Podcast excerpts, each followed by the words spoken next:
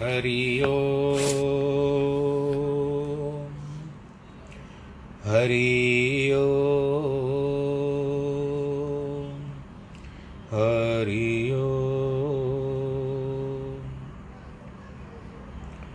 गुरुर्ब्रह्मा गुरुर्विष्णु गुरुर्देवो महेश्वरः गुरुर्साक्षात् परब्रह्म तस्मै श्री गुरवे नमः।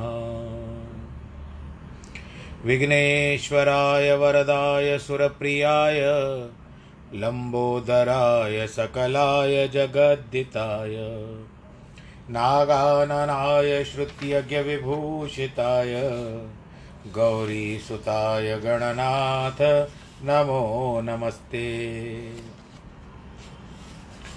नाहं वसामि वैकुंठे योगिनां हृदये न च मद्भक्तां यत्र गायन्ति तत्र तिष्ठामि नारद। जिस घर में हो आरती चरण कमल चितलाए तहाँ हरि वासा करे ज्योत अनंत जगाए। जहाँ भक्त कीर्तन करे बहे प्रेम दरिया तहाँ हरि श्रवण करे सत्यलोक से आए।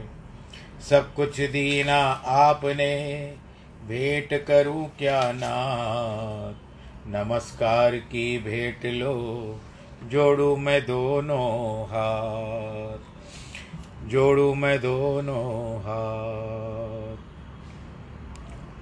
शांताकारं भुजगशयनं पद्मनाभं सुरेशं विश्वाधारं गगनसदृशं मेघवर्णं शुभांगं लक्ष्मीकान्तं कमलनयनं योगिवृद्धानगम्यं वन्दे विष्णुं भवभयहरं सर्वलोकैकनाथं।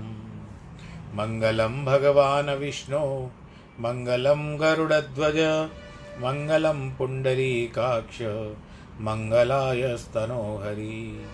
सर्वमंगलमांगल्ये शिवे सर्वार्थसाधिके शरण्ये त्र्यंबके गौरी नारायणी नमोस्तुते नारायणी नमोस्तुते नारायणी नमोस्तुते। श्री कृष्ण गोविंद हरे मुरारे हे नाथ नारायण वासुदेव। श्री कृष्ण गोविंद हरे मुरारे हे नाथ नारायण वासुदेव हे नाथ नारायण वासुदेव श्रीनाथ नारायण वासुदेव हे नाथ नारायण वासुदेव श्रीनाथ नारायण वासुदेव। नारायणं नमस्कृत्यं नरं चैव नरोत्तमं देवीं सरस्वतीं व्यास ततो जयमुदीरयेत्। कृष्णाय वासुदेवाय हरये परमात्मने प्रणतक्लेशनाशाय गोविंदाय नमो नमः। ओम नमो भगवते वासुदेवाय ओम नमो भगवते वासुदेवाय हरि ओम नमो भगवते वासुदेवाय। बोलो श्री कृष्ण कन्हैया लाल की जय। श्रोतागणों, भगवान जी से हम प्रार्थना करते हैं कि भगवान जी हमको भव से पार करो, क्योंकि आपके ऊपर कष्ट आते हैं, तकलीफ़ें आती है,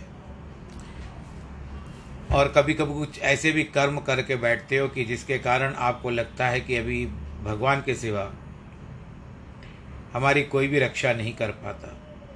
एक गीत भी है ना, एक पंक्ति में कहते हैं कि तेरे सिवा अब तेरे सिवा कौन मेरा कृष्ण कन्हैया भगवान किनारे पे लगा दो मोरी मैनैया। अब तेरे सिवा कौन है कृष्ण कन्हैया हमारा। हमारी नाव जो है, सांसारिक नाव कहिए, ये फंस चुकी है। या हिचकोले खा रही है। तूफान बहुत तंग कर रहा है, हिला के रख दिया है। और आपको पता है कि तूफान आता है तो बड़े बड़े जहाज डूब जाते हैं। तो इसके लिए प्रभु से इसी प्रकार की सुख में सिमरन सब करे, दुख में करे न कोई। जो सुख में सिमरन करे तो दुख काहे कोय। अर्थ है कि जब आपके ऊपर सुख की छाया है, समृद्धि है, सब कुछ भगवान का दिया हुआ है, तब भी आप भगवान जी को याद करो। और उसके पश्चात भगवान न करे आपको दुख आए तो आप तो याद ही करते हो, क्योंकि आपको और सहारा कोई मिलता नहीं है। परंतु सुख में याद करोगे तो कर्म तो आएंगे, पर भगवान टाल देते हैं उनको। भाई जाओ भाई, इसने एक शील्ड पहन कर रख के रखा है, इसने अपने आप के ऊपर कवच डाल करके रखा है। आप जैसे अपने आप को सुरक्षित करते हो ना कोरोना में, हाथों को साफ करते हो, सैनिटाइजर लगाते हो, तो ये सब आप क्यों कर रहे हो कि जिस तरह से ये आपको लगे ना, तो दुख भी ना लगे। इसके लिए वो सैनिटाइजर का काम करता है। भगवान नारायण का नाम, भगवान श्री कृष्ण का नाम, बोलो सियावर रामचंद्र की जय। आज हम 101वें में चल रहे हैं। 101 भाग है आज श्रृंखला में, हम वहाँ पर चल रहे हैं। पदार्पण का आप आरंभ कर रहे हैं। भगवान श्री कृष्ण 8वें श्लोक में 12वां अध्याय बता रहे हैं कि मय्येव मन आदस्त्व तव मयि बुद्धि निवेशय निवेश्येसी मय्येव अतः ऊर्ध्वं न संशय। एकमात्र मुझ में ही अपना मन लगाओ, अपनी बुद्धि को भी मुझ में ही लगाओ। मरण के पश्चात तुम मुझ में आ जाओगे, ऑटोमेटिकली मुझ में ही निवास करोगे, इसमें कोई संदेह नहीं है। मन क्या है, बुद्धि किसे कहा जाता है, यह जानना आवश्यक है। मन का स्वरूप है संकल्प और विकल्प करना। बुद्धि का अर्थ है दृढ़ता, भला है या बुरा सोचना। जब यह विचार पक्के हो जाए तो उसे बुद्धि कहते हैं। मन में आया हरिद्वार जाए, तो यह हुआ संकल्प, मन का संकल्प। बुद्धि से विचार किया जाएगा कि जाने में कितना पैसा लगेगा, कहाँ रहूँगा, वहाँ मुझे क्या क्या करना है, क्या क्या देखना है। ये सभी विचार करने के उपरांत निश्चय किया जाए कि हरिद्वार जाए या नहीं। मन ने तो संकल्प कर दिया, लेकिन कार्य बुद्धि को करना पड़ता है। तो सभी बुद्धि के कार्य होते हैं। भगवान कहते हैं कि सब कुछ मुझ पर छोड़ दो। संसार के समस्त कारोबार भले ही बुरे सभी मन और बुद्धि पर निर्भर करते हैं। भगवान ने ये पहले स्पष्ट किया है कि इंद्रिय जब निश्चय के साथ, जो इंद्रियां होती है ना हमारी, जब निश्चय के साथ विषयों की अग्रसर होते हैं और नयनों में कोई रूप प्रधान वस्तु देखती है, राह में से गिरी हुई वस्तु को देखकर उठाने का विचार करती है, उस समय मन इंद्रियों से मिलकर एक हो जाता है। अब फर्ज कीजिए राह में क्या मिलेगी, किसी का बटुआ मिल जाएगा आपको, न चाहते हुए भी आप उसको उठाओगे।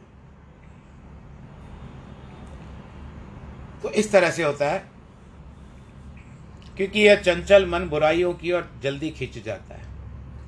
जब मन और इंद्रियां एक हो जाती है तो बुद्धि को भी अपनी ओर खींचने का प्रयास करती है।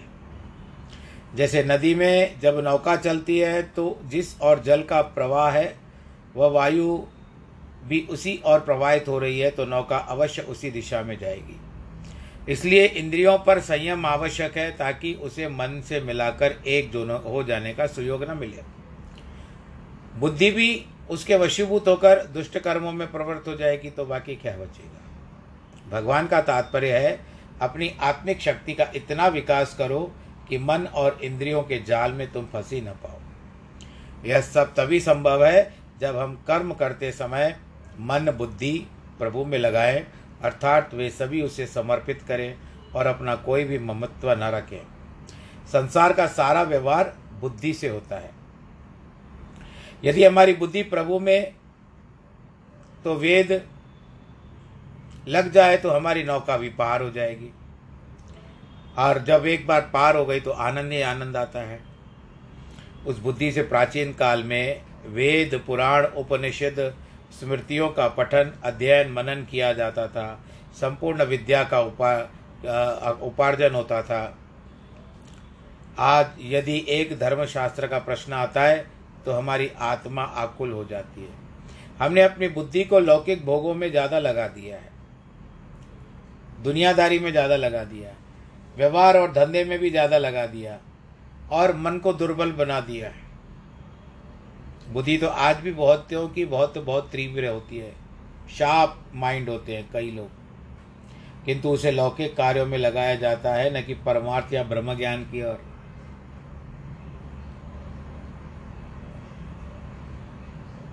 जिंदगी तुझे मिली है, फुर्सत न होगी काम से, कुछ समय ऐसा निकालो प्रेम कर लो श्री राम से, ऐसा कहा जाता है। कुछ समय आपको निकालना पड़ेगा प्रभु से का नाम लेने के लिए।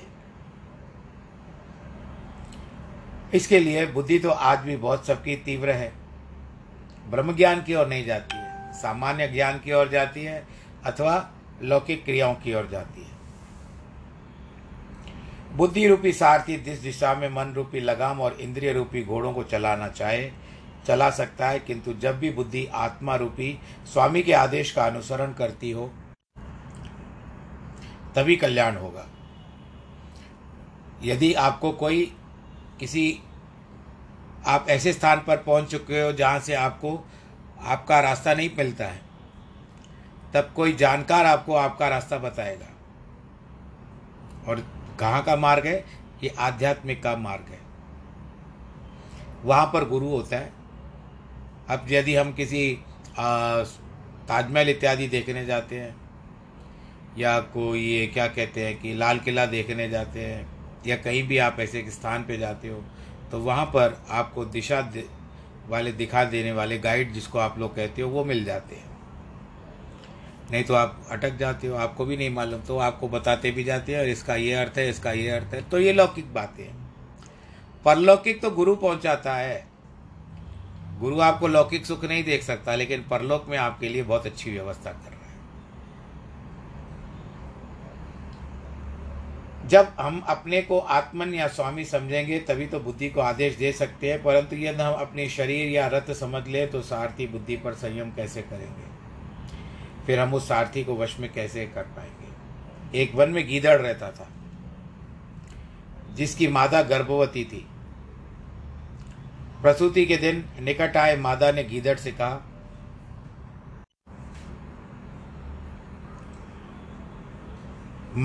गीदड़ से कहा, ऐसे स्थान खोजे जहां प्रसूति के दिन निर्भीकता के बिताए जाएं ताकि कोई हमसे बलवान पशु आकर के परेशान न करे। आप लोग गीदड़ तो जानते ही होंगे, गीदड़ किसको कहते हैं? जैकल को कहते हैं ना।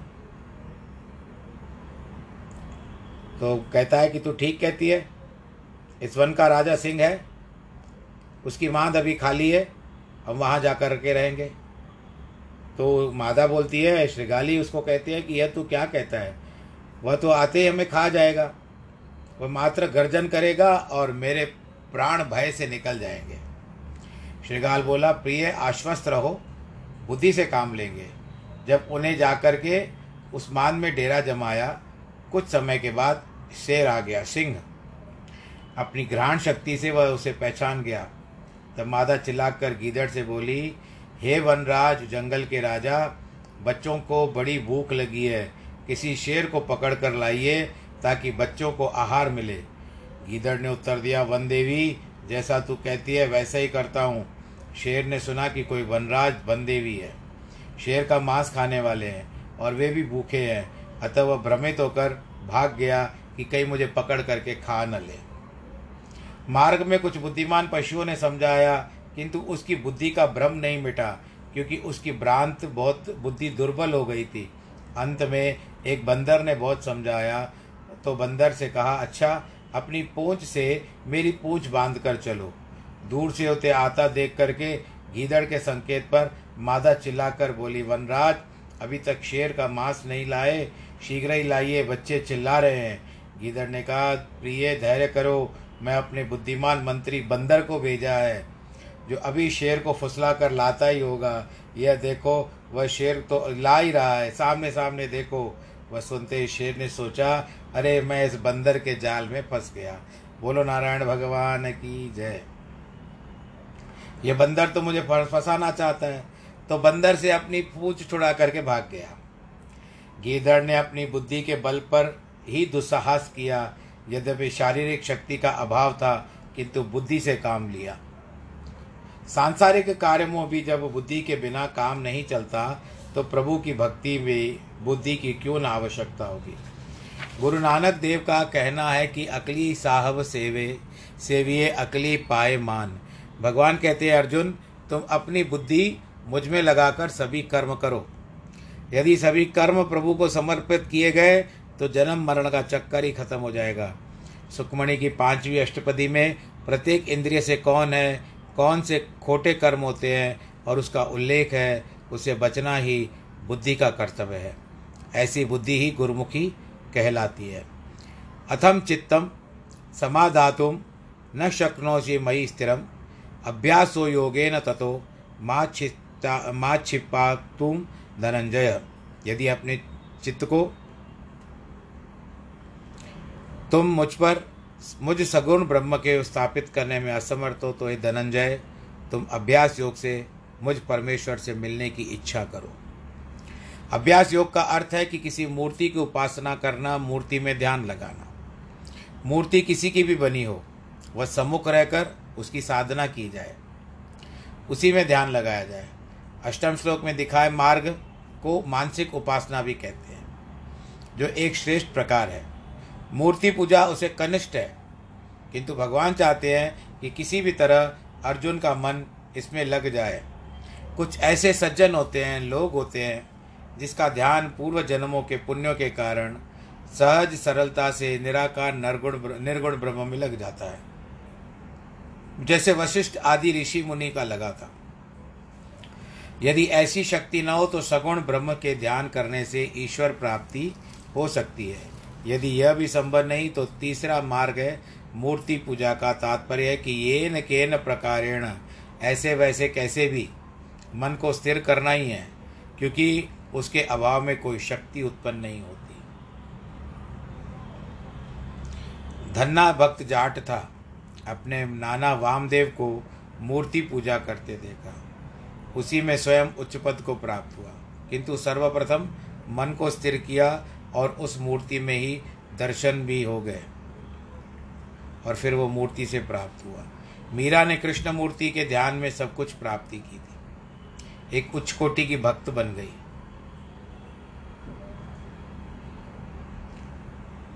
कहीं भी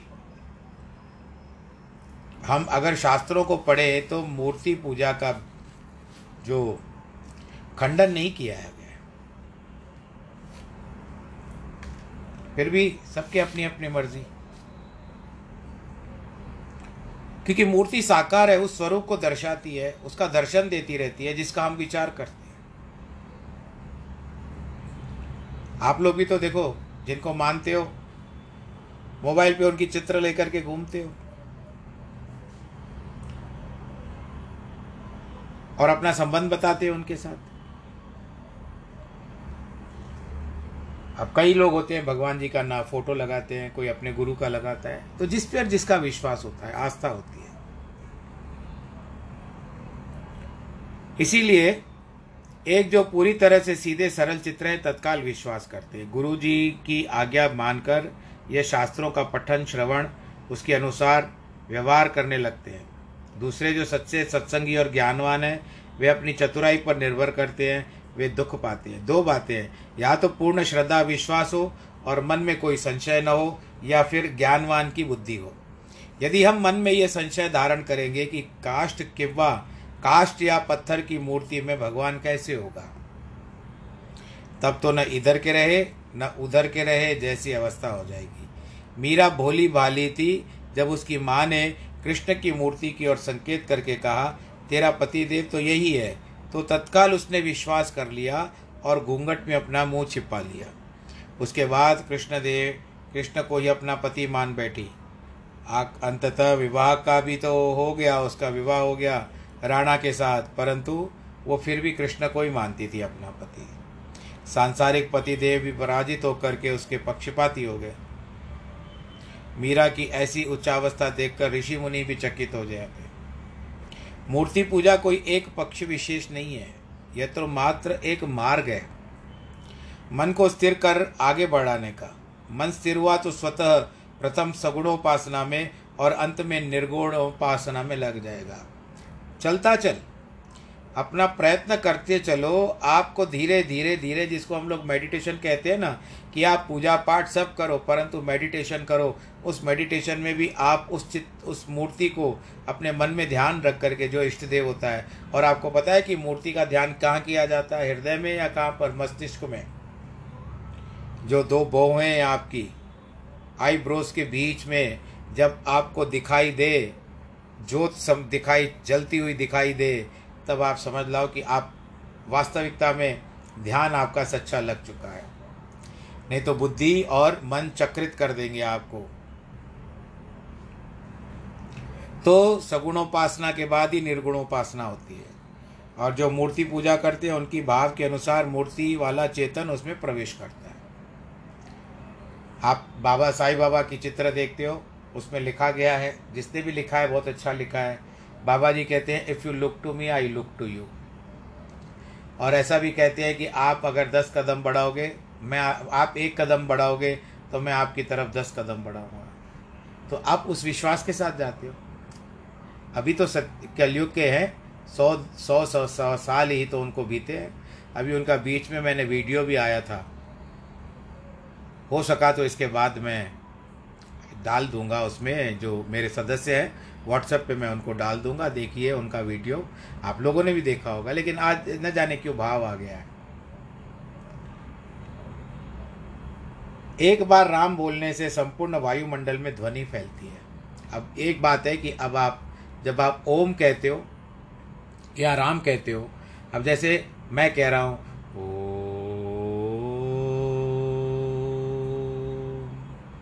और फिर कहूँगा राम।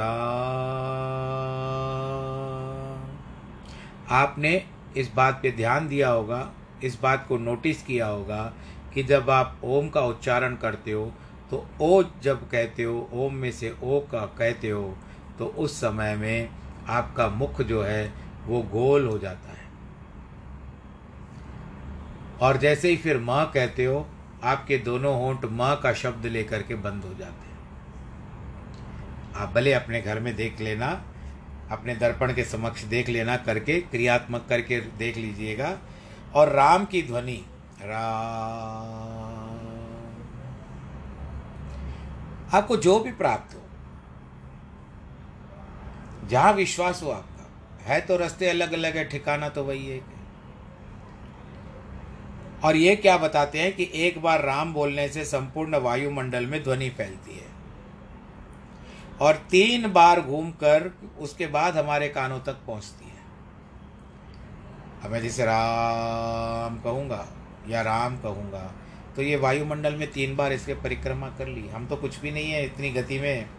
इसके लिए कहते हैं ना कि तुम्हारी गत मित तुम ही जानी, नानक दास सदा कुर्बानी। कुछ कहते हैं राम समदर्शी थे तो रावण के बैरी क्यों बने, कृष्ण ने कंस शिशुपाल आदि को क्यों मारा। श्री राम जैसा आदर्श जीवन तो अन्य किसी में भी नहीं हो सकता। वह पूर्ण समदर्शी थे, सबको एक समान मानने वाले थे, किंतु रावण से तो दुश्मनी थे। उनका बिंब वायुमंडल द्वारा भगवान राम के अंतकरण में आ रहा था, उसी बिंब ने रावण को मरवाया। कंस भी कृष्ण को अपना काल समझता था, उसके पाप और वैर की भावना ही उसे डरा रही थी और वही उसके मृत्यु का कारण बनी।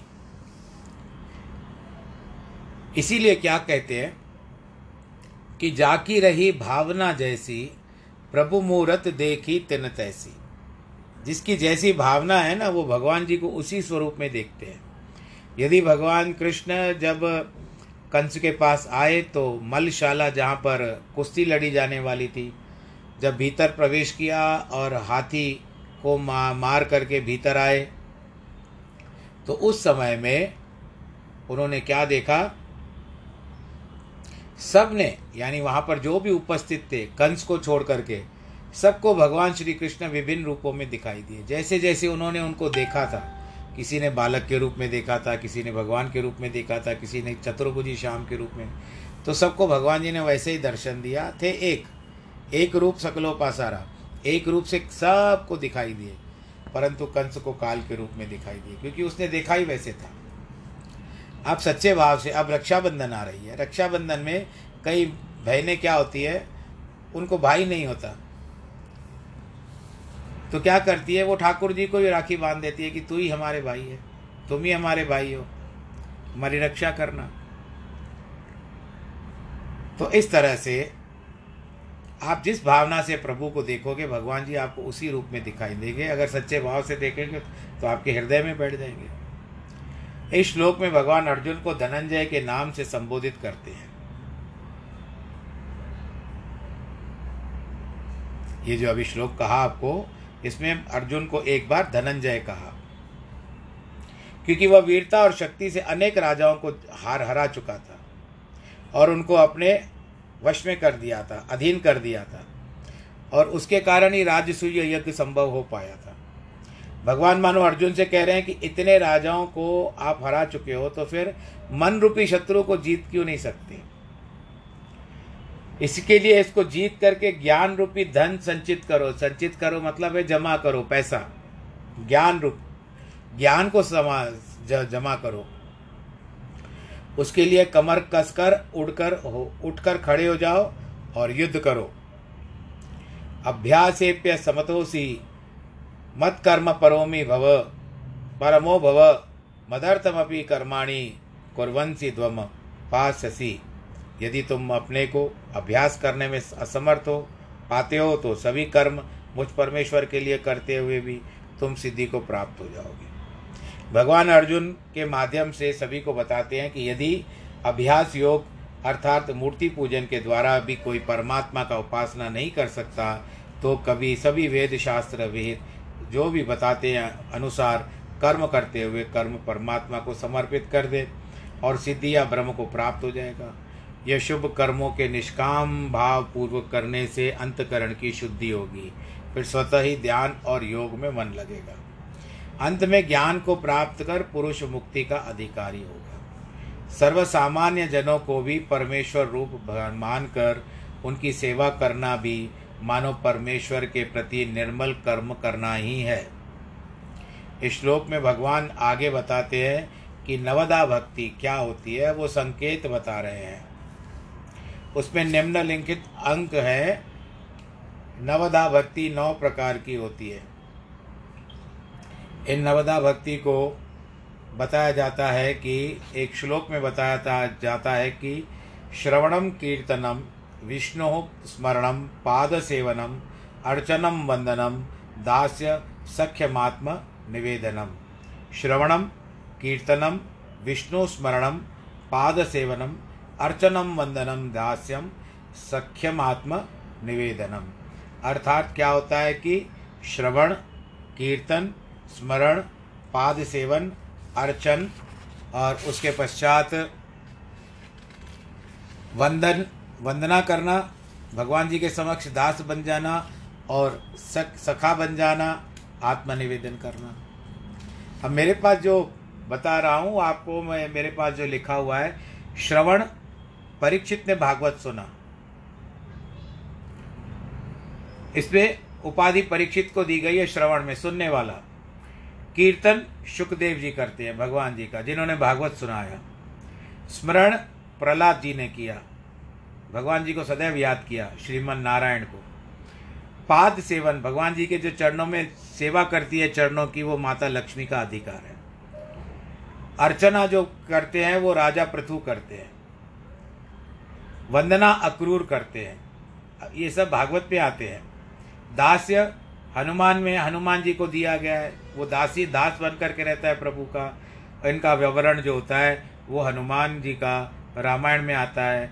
और सख्य, ये अर्जुन को, इसमें राजा अर्जुन जो है वो महाभारत के युग काल का है, महाभारत में आता है।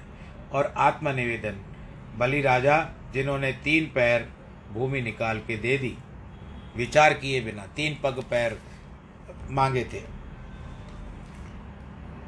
अब श्रवण क्या होता है? सत्संग से में प्रेम से आकर नियम के पूर्वक परमात्मा के चरित्र और गुणों का वर्णन करना। अब आप लोग क्या कर रहे हो? आप इस समय श्रवण कर रहे हो। दूसरा है कीर्तन, भगवान का गुणगान करना, शब्द कीर्तन करना। इस प्रकार मन परमात्मा में स्थित हो जाता है। परंतु वह संगीत आदि सभी ईश्वरीय महिमा के विषय में हो, न कि लौकिक विषयों में। सर्वप्रथम नारद मुनि ने भक्ति कीर्तन किया। अभी यदि आप श्रवण करते हो तो इसके पीछे कीर्तन करने वाला आप मुझको समझ लो। तीसरा स्मरण, अब स्मरण करते हुए भगवान जी का जैसे स्वरूप आता है उसका स्मरण भी तो करते हैं हम। ईश्वर का नाम जपना, माला फेरना, वाणी पढ़ना। प्रहलाद ने भी भगवान श्रीमन नारायण नारायण कया कर भगवान जी को प्रकट ही कर दिया। चौथा होता है पाद सेवन, चरण कमलों की सेवा। जैसे लक्ष्मी हर समय भगवान के चरणों की सेवा करती है, परंतु हमें तो परमेश्वर का जब दर्शन ही नहीं हुआ तो सेवा कैसी हो पाएगी। इस विषय में शास्त्र के 2 कथन बताए गए हैं। भगवान के 2 रूप हैं। जो आप चलते हुए देखते हो, भगवान को चलते हुए देखता है, देखा है कभी? अगर आप साक्षात भगवान जिसकी पूजा करते हो उसको चलते हुए देख लोगे तो चमत्कार हो जाएगा। परंतु चलता भगवान का स्वरूप है। संत, महात्मा, ऋषि, मुनि, ये सब परमात्मा के चलते फिरते स्वरूप है।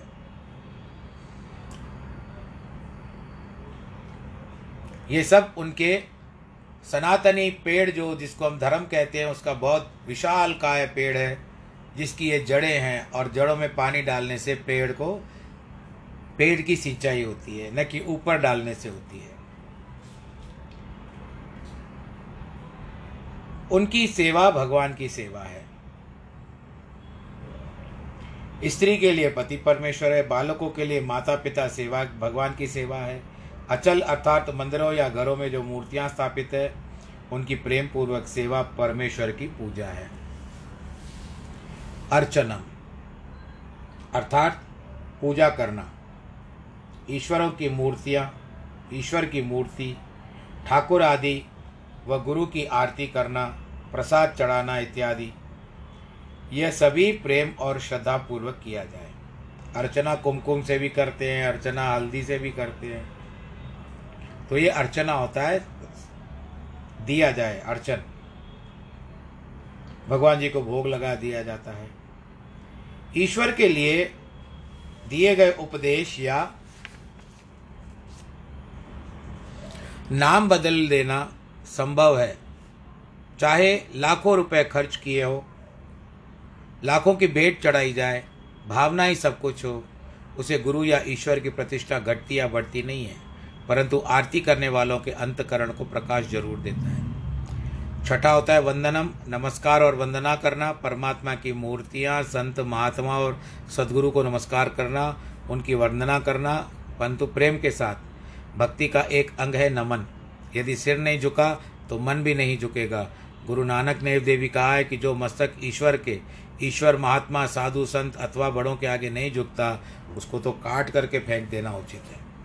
फरीद साहब ने भी यही मत व्यक्त किया है कि फरीदा जो सिर ना साई ना नमे, सो सिर दीजे काट, कुन्ने हेठ जलाइए बालन बांधी साथ। संसार में यदि किसी के पास हमारा काम अटक जाता है तो हम कितनी नाक रगड़ते हैं, कितनी मिन्नतें करते हैं, परंतु ईश्वर के आगे इतना भी करना नहीं चाहते। मति ऊंची है किंतु विनय पूर्ण होनी चाहिए। मन को ऊंचाई पर ले जाए तो अहंकार उत्पन्न हो जाएगा। जैसे वर्षा ऋतु में कई कीड़ों को पंख लग जाते हैं किंतु फिर नष्ट भी हो जाते हैं, उसी प्रकार यदि अहंकारवश मन से ऊंची उड़ान भरी तो वह व्यक्ति भी नष्ट हो जाएगा। सदा ध्यान रखना चाहिए कि आए थे रीते, यानी खाली हाथ, और जाएंगे भी रीते, वो भी खाली हाथ। फिर अभिमान, मोह और अहंकार किस बात का है हमको? मृत्यु तो कभी किसी को छोड़ने वाली नहीं है, फिर चाहे कोई कितने भी उच्च पद पर आसीन क्यों न हो। अक्रूर की वंदना प्रसिद्ध है। भगवान कृष्ण का दर्शन करने जाता तो पग पग पर नमस्कार करता जाता। 7वां होता है दास्य भाव। यह भाव हनुमान और गरुड़ ने दिखाया है। हनुमान श्री राम के अनन्य भक्त हैं और पूर्ण ज्ञानी भी हैं, परंतु समय दास के भाव से काम करते हैं। रंच मात्र भी अहंकार अभिमान नहीं करते हैं। गरुड़ भी इसी प्रकार विष्णु की सेवा करते हैं। सद्गुरु की सेवा भी शिष्य को इसी प्रकार करनी चाहिए। और दूसरा आता है सख्य भाव। मित्रता करेंगे भगवान जी से, या बस भगवान जी को वही करो। तो आपको यदि मित्रता करनी है तो सर्वप्रथम आपको अर्जुन जैसा बनना पड़ेगा।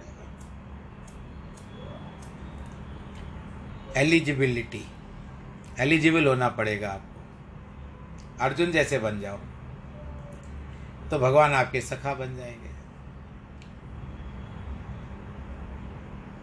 मित्रता का भाव होना चाहिए।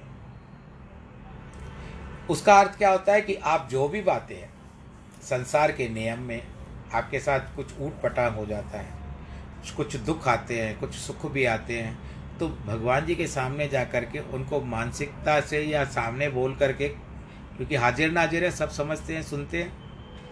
आप उनको बोलो कि आज फलाने व्यक्ति ने ऐसे किया।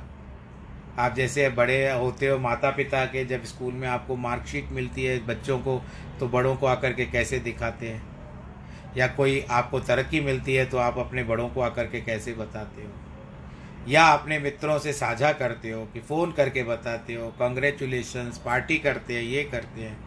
तो मित्रता का भाव रखना है तो अर्जुन जैसा बनना पड़ेगा, क्योंकि जैसे अर्जुन का श्री कृष्ण के प्रति प्रेम था। अब हम एक और व्यक्ति को लेते हैं सुग्रीव जैसा। सुग्रीव ने भी निभाई, थोड़ा वो भी अटक भटक गया था, परंतु फिर लक्ष्मण ने जब उसको डांट लगाई तो वो बिल्कुल एक सपाट सीधा लकड़े की तरह खड़ा हो गया। बोलो नारायण भगवान की जय। तो हमको सख्य भाव देखना है और उसके पश्चात करना है आत्मनिवेदन। अपना तन मन धन सभी कुछ अपने इष्ट देव या सतगुरु को समर्पण करना चाहिए, जैसे राजा बलि ने किया था। अपने गुरु की बात नहीं मानी, क्योंकि उसने कहा कि मैंने संकल्प कर दिया है, मन में सोच लिया है कि मैं ब्राह्मण को खाली नहीं लौटाऊंगा।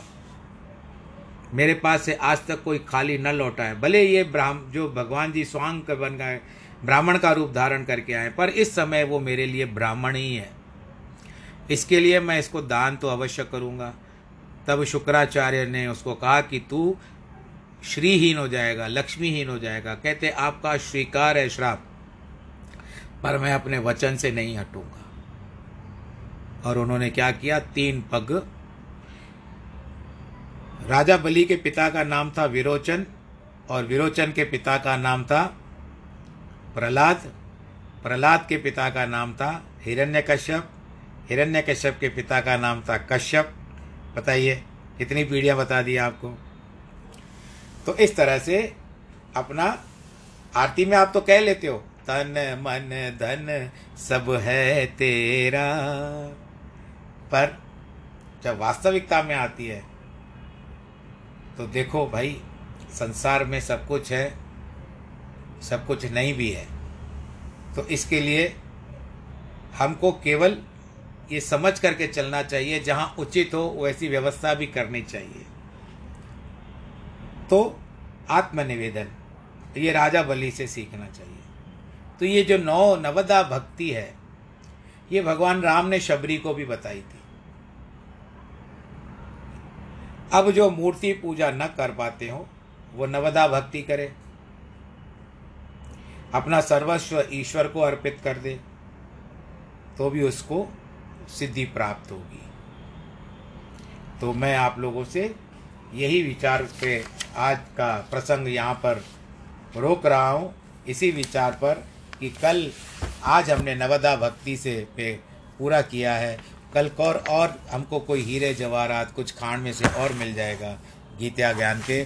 बस आप अपने आप को सुरक्षित रखिए, आनंद के साथ रहिए, परिवार के साथ रहिए, योग साधना का भी व्यवस्था कर लीजिए, योग करिए, काढ़ा पीजिए, जो भी है आयुष मंत्रालय के द्वारा बताया गया है। सैनिटाइज़र, मास्क इत्यादि। आप सुरक्षित रहें, परिवार के साथ सुरक्षित रहें।